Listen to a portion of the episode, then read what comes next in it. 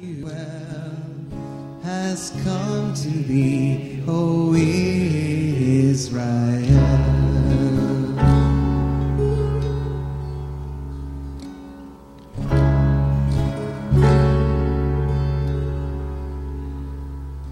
Oh, come thou day spring, come and chill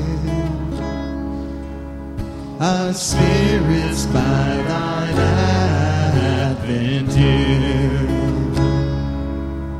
Disperse the gloomy clouds of night, and dense dark shadows put to flight. Rejoice, rejoice, Emmanuel shall come to thee, O Israel.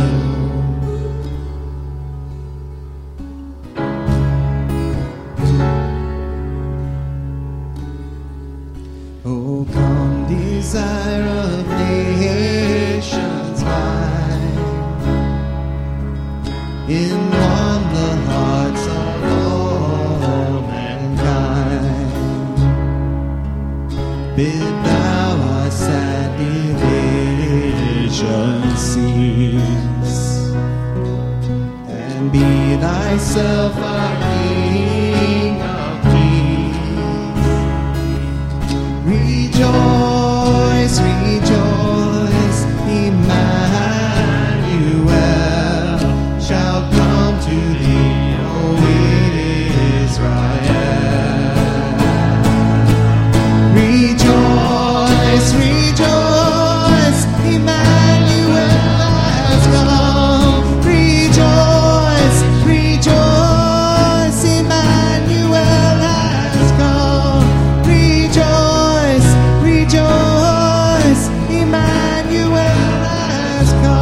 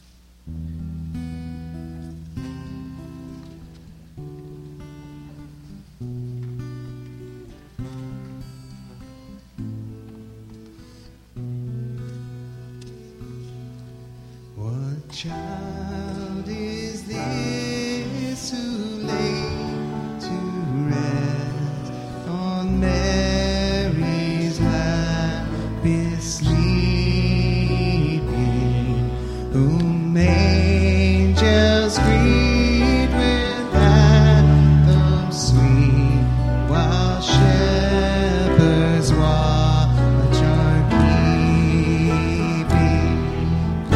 This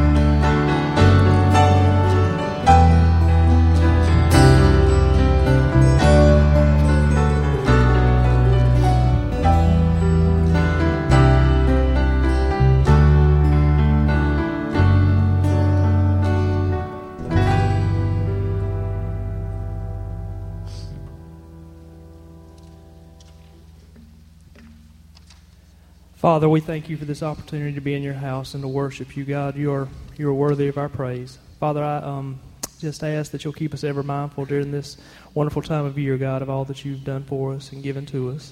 God, I just pray that you'll bless this offering and you'll use it to the furtherance of your kingdom. I pray in Jesus' name. Amen.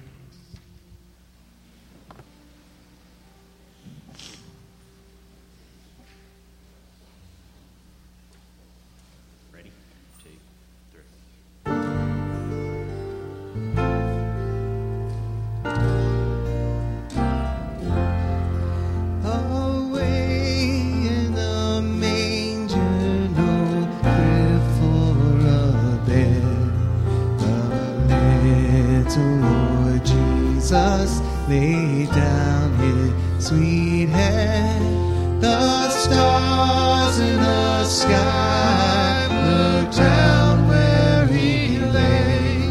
The little Lord Jesus asleep on the hay.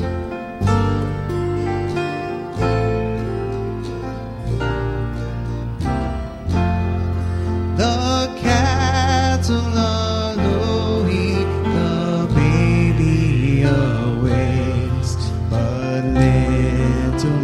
Jesus, no crying he makes. I love thee, Lord Jesus. Look down from the sky and stay by my cradle till morning is nigh.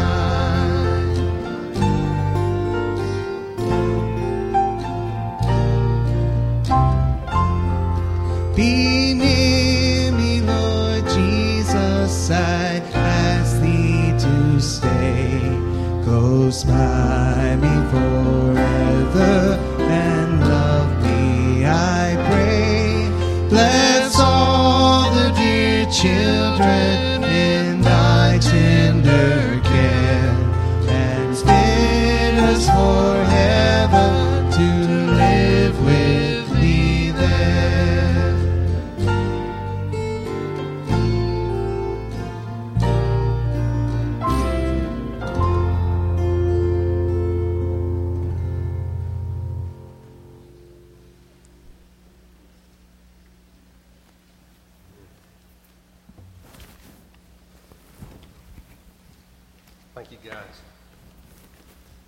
I love Christmas carols. I love this season of Christmas, too. This first Sunday of Advent, you'll notice the one candle on the Advent wreath has been lighted. And that just reminds us that Jesus, who is the light of the world, is coming. And throughout the next three Sundays, the four Sundays of Advent, we'll light a, an additional candle. And then I hope you'll be here on Christmas Eve, which will be Saturday night this year because Christmas is on Sunday morning. And uh, we'll have that, that light, all, all of the wreath lighted, and uh, we'll celebrate the coming into the world of Jesus Christ, the light of the world. Incidentally, in, along uh, Advent, we have these Advent devotional booklets written by church members, illustrated by children in our church, and they're available for you to be, to be picked up at the uh, exits when you leave here this morning, because this is the first Sunday of Advent, and the devotions start today. So be sure and pick one of those up.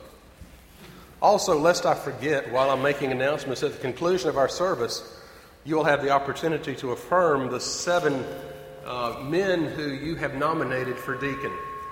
And in addition to those affirmations for deacon, there will also be a decision to elect Doctor Curtis Branch Junior a lifetime deacon. And you'll have that opportunity to affirm that decision of the deacons as well. Well, as you know, we're preaching through the Bible, and we are in the book of Isaiah.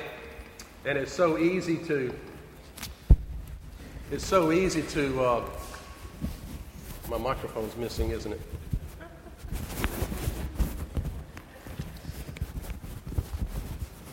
I thought I was wired. It's so easy to uh, find passages about Jesus. I'm just going to put it on the outside.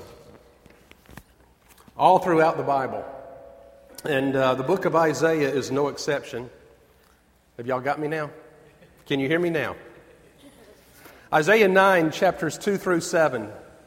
The sermon is entitled, The Light That Shines. Almost every Old Testament book has some prophecy about Jesus. And Isaiah nine, chapter two says, The people who walked in darkness have seen a great light. Those who dwelt in the land of deep darkness, on them has light shined. And then some verses. This is Isaiah's prophecy. Thou hast multiplied the nation. Thou hast increased its joy. They rejoice before thee as with joy at the harvest, as men rejoice when they divide the spoil.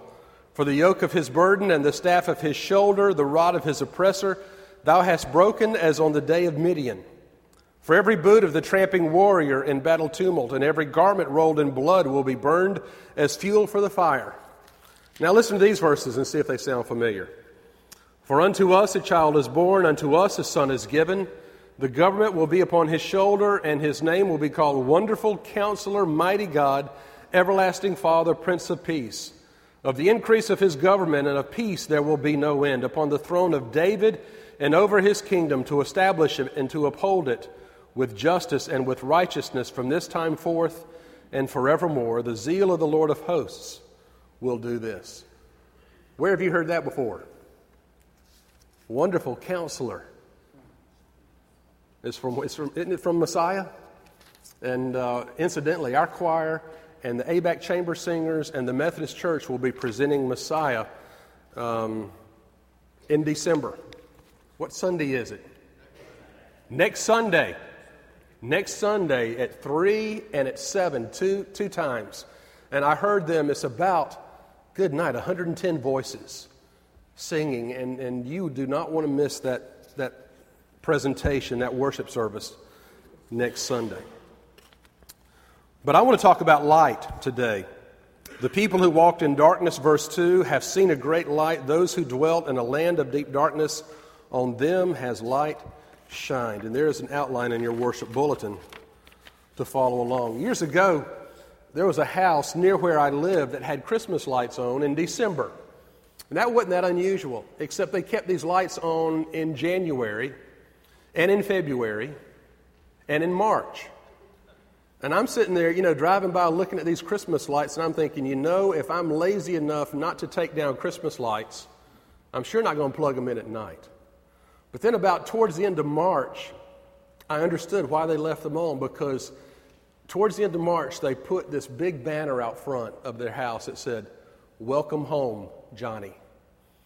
And apparently they had a son who had been in Operation Desert Storm. And they left those lights on in their home, and they put a banner out to welcome him home, because lights represent hope. They represent remembrance. Lights are something that you want to come home to. Matter of fact, when, when Catherine's off and she comes in at night, when you have a child, don't you leave a light on in the house? I mean, you don't turn the house out completely dark when you're expecting someone to come in, do you? Light represents hope and anticipation of someone coming home. Let's pray. Father, we thank you for Jesus, who came into our world and brought light into darkness, and even when darkness tried to overcome it and extinguish it on the cross, three days later, in a blaze of glory, Jesus came forth in dazzling light. And that light still shines today. Help us to be reflections of that light in our lives, in our world. And let people see the light and give glory to God who is in heaven, its true source. For in your name we pray. Amen. What's the, what's the, I was trying to think, the conclusion is that the Motel six ad that concludes by saying, uh, oh, hey, we'll leave the light on for you. Something like that. So if you leave a light on for somebody, you're anticipating their arrival. Well, if there's one truth that comes to us from Scripture, it is that Jesus is the light of the world. He came to be the light of the world. And our, our world needed light. I remember talking to somebody who was stationed at a base in Alaska. In Alaska, I think they basically have six months of sunlight and six months of darkness. And there is a syndrome for those six months of darkness that's, that's like a, a, a, a lightless depression syndrome. People actually get sick and depressed if they don't have some kind of light over a period of time. John twelve forty-six, Jesus says, "I have come into the world as a light, so that no one who believes in me should stay in darkness." Jesus came into our world to be light because our world was dark before he arrived, and he came so that our world need not remain in darkness. And if you choose the light, the light can shine in you and be a part of you. seven hundred years earlier than John, Isaiah described the coming of the promised Messiah. And in our preaching through the Bible in the book of Isaiah, this chapter nine, verse two says it so eloquently. "The people who walked, walked in darkness have seen a great light. Those who dwelt in a land of deep darkness, on them has light shined." How about that? seven hundred years before Jesus was born, Isaiah was prophesying about the coming of a great light on a people who dwell in darkness. On them has the light shined. I want to talk about four qualities of light this morning that uh, that come to mind when I think about Jesus and the light that he affords. The first one is that light attracts attention. Light attracts attention. If someone snaps your picture and a flash bulb goes off, what do you do? It startles you, doesn't it? You look to see where it comes from. That light flashes in your eyes, and it attracts attention. I noticed on the expressway this week that I could see the blue light of a police car one hundred miles away. Okay, maybe two miles away. But that blue light, you know, it's, it just stands out, doesn't it? And you see it flashing on the side of the road, you think, uh-oh, I'm going to slow down now before I get there. Not that I was speeding, but just to be cautious around uh, someone that had been pulled over. If there is a if there is a searchlight in the sky, like a some some store has a, a sales going on, they put a searchlight in the sky. Do you ever drive to where that searchlight is emanating from, just to see what all the excite? I've done that before, just to see what all that excitement is, and see that big searchlight, you know, panning across the horizon. Well, when Jesus was born, believe it or not, he attracted more attention than you might assume, than you might think.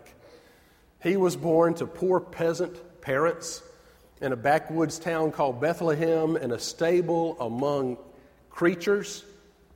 And you would think that no one would notice, but God would not have his son, who was to be the light of the world, go completely without someone taking notice. And so he had angels singing in the countryside and shepherds hearing the song. And there were wise men following a star from the east, and they were coming to the place where Jesus lay. And the shepherds saw him, and the wise men came. And, and despite the fact that, that it was a, a fairly uneventful evening otherwise in Bethlehem, still there was a crowd gathering at the birth of Jesus, because he was the light that came into the world, and he attracted attention.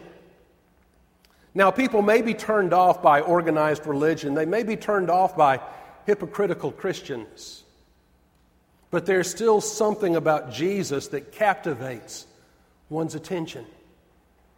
And if we hold Jesus up, he says he will draw all men unto himself like, like moths to a light. Jesus will draw people to himself because he is the light of the world. It doesn't say he points to the light or, or you know, he reflects the light. Jesus himself is the light.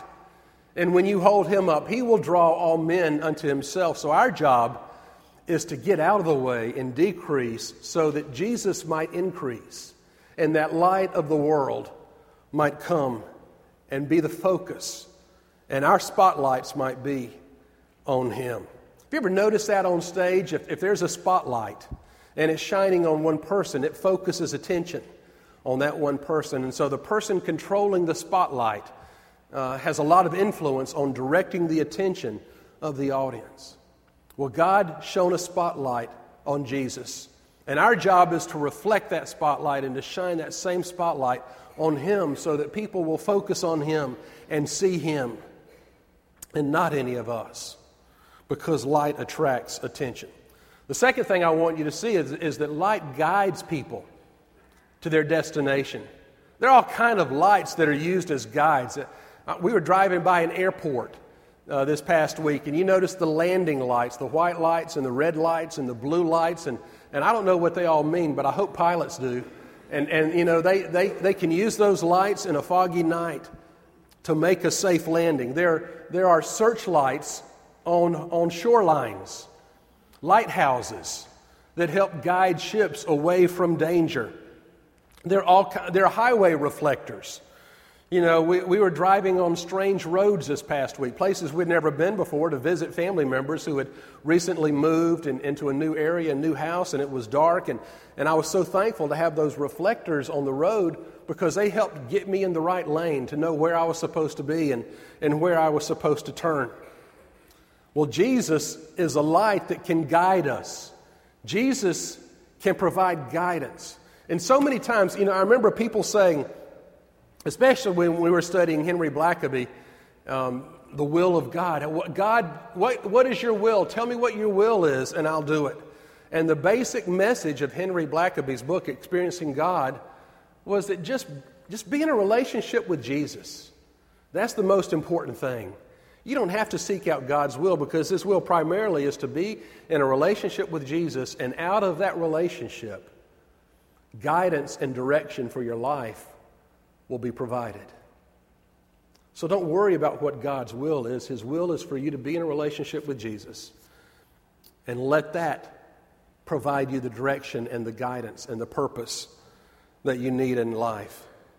There was a star that appeared over Bethlehem, and it guided astrologers from the east to come and worship Jesus.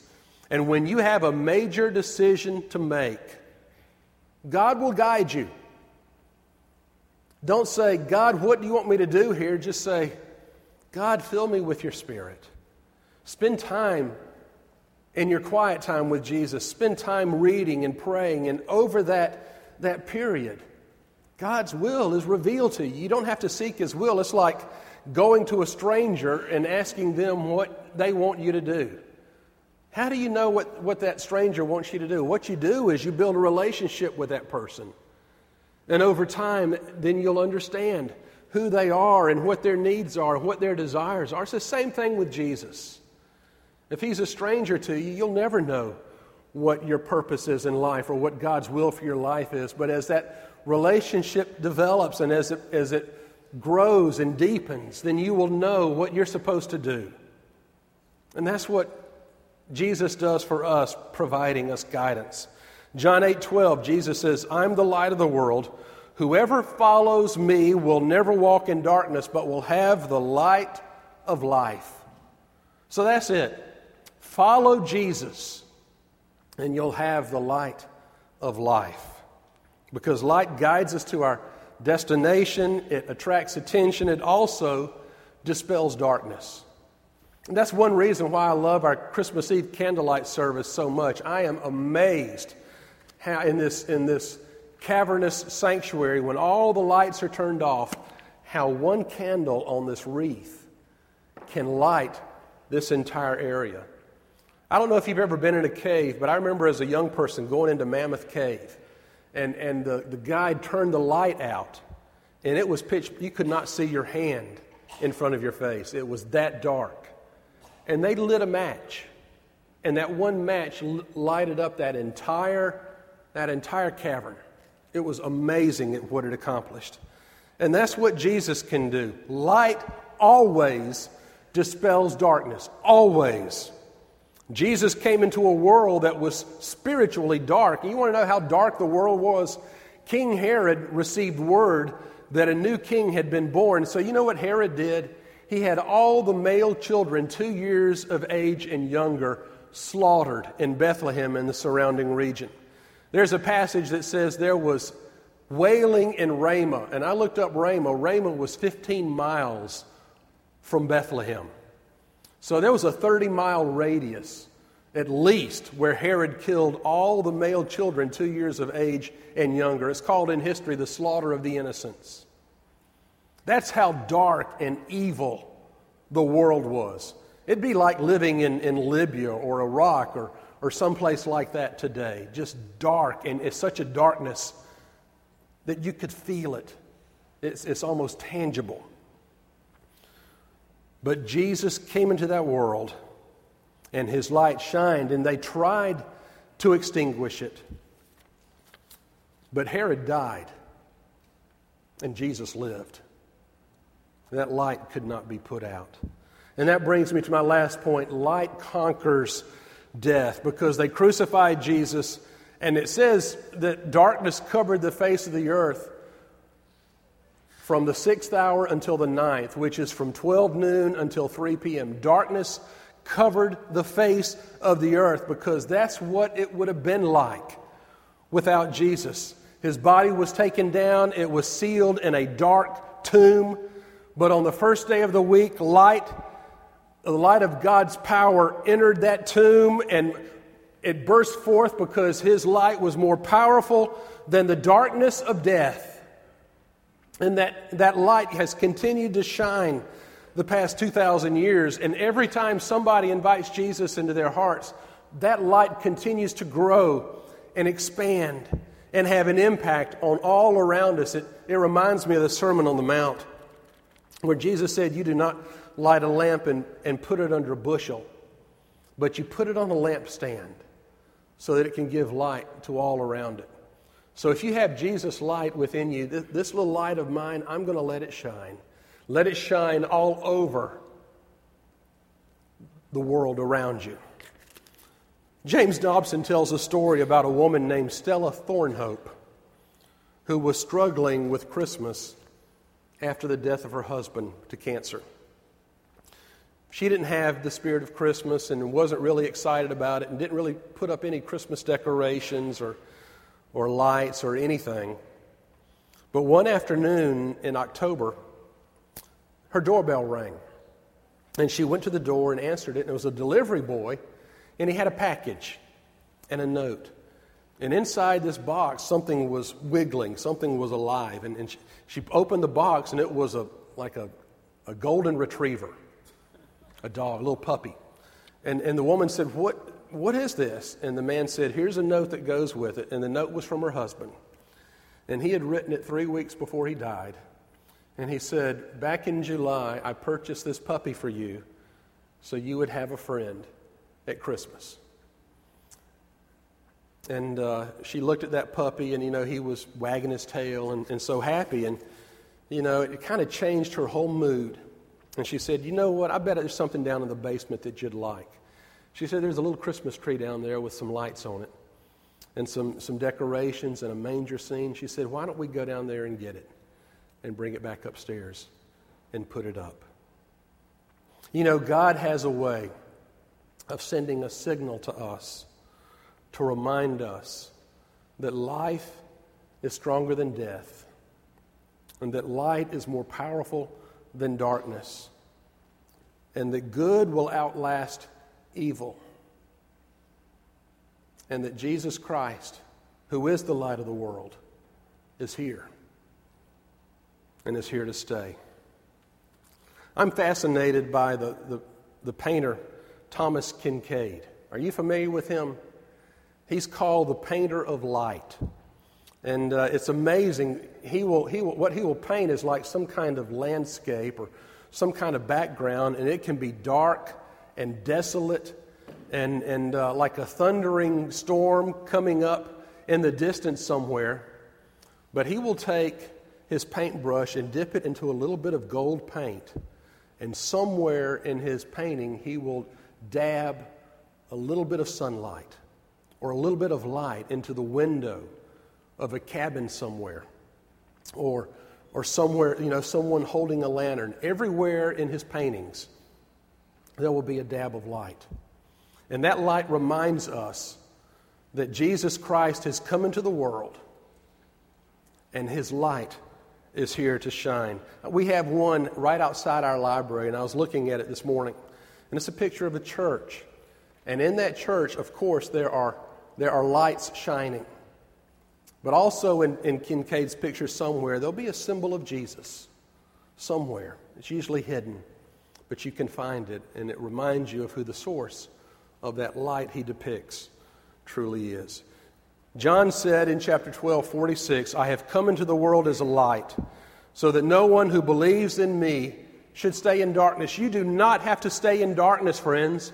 If you feel like you're living in darkness today, if there is no hope, if there is, is no outlet, if there is no way of escape, God sent Jesus into our world to be your light, to draw attention to himself, to guide you, to dispel darkness, and to remind you that his life will conquer death in this world and in the next. When we invite Jesus into our hearts, he comes in and he turns the light switch on. And that's when life begins. And it continues to shine in us. Sometimes we'll try to hide it when we're ashamed of him or embarrassed and, and don't want to live the way he wants us to. But other times we will bring him honor and glory, and that, line will, that light will shine like a beacon to everyone around us, drawing people to him, who is the source of light. So I exhort you this Christmas to be a beacon of light for Jesus. And if you don't have that light shining in you, invite him into your heart today. The people who walked in darkness have seen a great light. Those who dwelt in a land of deep darkness, on them has light shined. That's the good news of Christmas. The light has shined on us, and it has dwelt among us, and it lives inside of us right now. Shall we bow? Father, as we come to this moment of decision, we thank you for sending Jesus, who is the light of the world, into our world and offering him to each one of us personally. Most of us here, Lord, have invited him into our hearts and our reflections of that light, and, and it is emanating from us, some brighter than others, some more obediently than others. But when Jesus comes in, he brings his light and gives us hope. So, Father, I pray that this Christmas season we will unmask everything of Jesus that gives light, and let it shine forth like a searchlight, drawing all people to the cross and to you. If there's anyone here that does not have that light shining in them, Lord, that today will be that moment of decision when they invite Jesus in and find the hope that he affords. For it's in your name we pray. Amen. We're going to sing a hymn of decision and commitment, offering you the opportunity to invite Jesus into your life. The first Noel, I'll be at the front to receive you. If you have invited Jesus in, but you need to share it publicly, you come now. If you need to come forward and have some counseling about